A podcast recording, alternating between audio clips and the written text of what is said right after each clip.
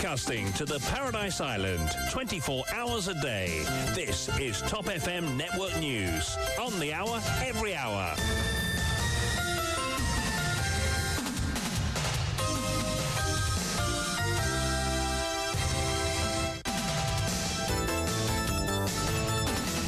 Bonjour à tous, nous accueillons Marc-Pierre en studio pour le grand journal de 8 heures.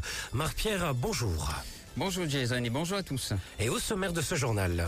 Affaire Piravia, l'ICAC demande à la Cour suprême de revoir la radiation de la charge provisoire contre le principal pharmaciste Bridgendra Singh Naek. La commission anticorruption conteste aussi les remarques de la magistrate Bola dans son jugement. Mauritius maintient sa décision concernant le licenciement de Yogita Baburama. La syndicaliste déplore la décision de MK de camper sur sa décision malgré la réaction de plusieurs organisations contre ce licenciement. Santé Devira milite pour la libéralisation de l'huile de cannabis médical et déplore le fait qu'un patient qui a besoin de l'effet thérapeutique de cette huile doit passer par un comité.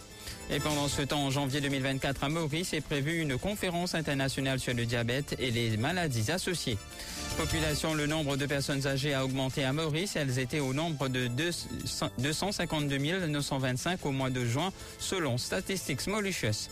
Des Mauriciens participant en ce moment au rassemblement mondial des scouts en Corée du Sud, malgré la chaleur étouffante. Actuellement, dans ce pays asiatique, un retour précipité n'est pas envisagé, selon le chef scout mauricien Bruno Rose.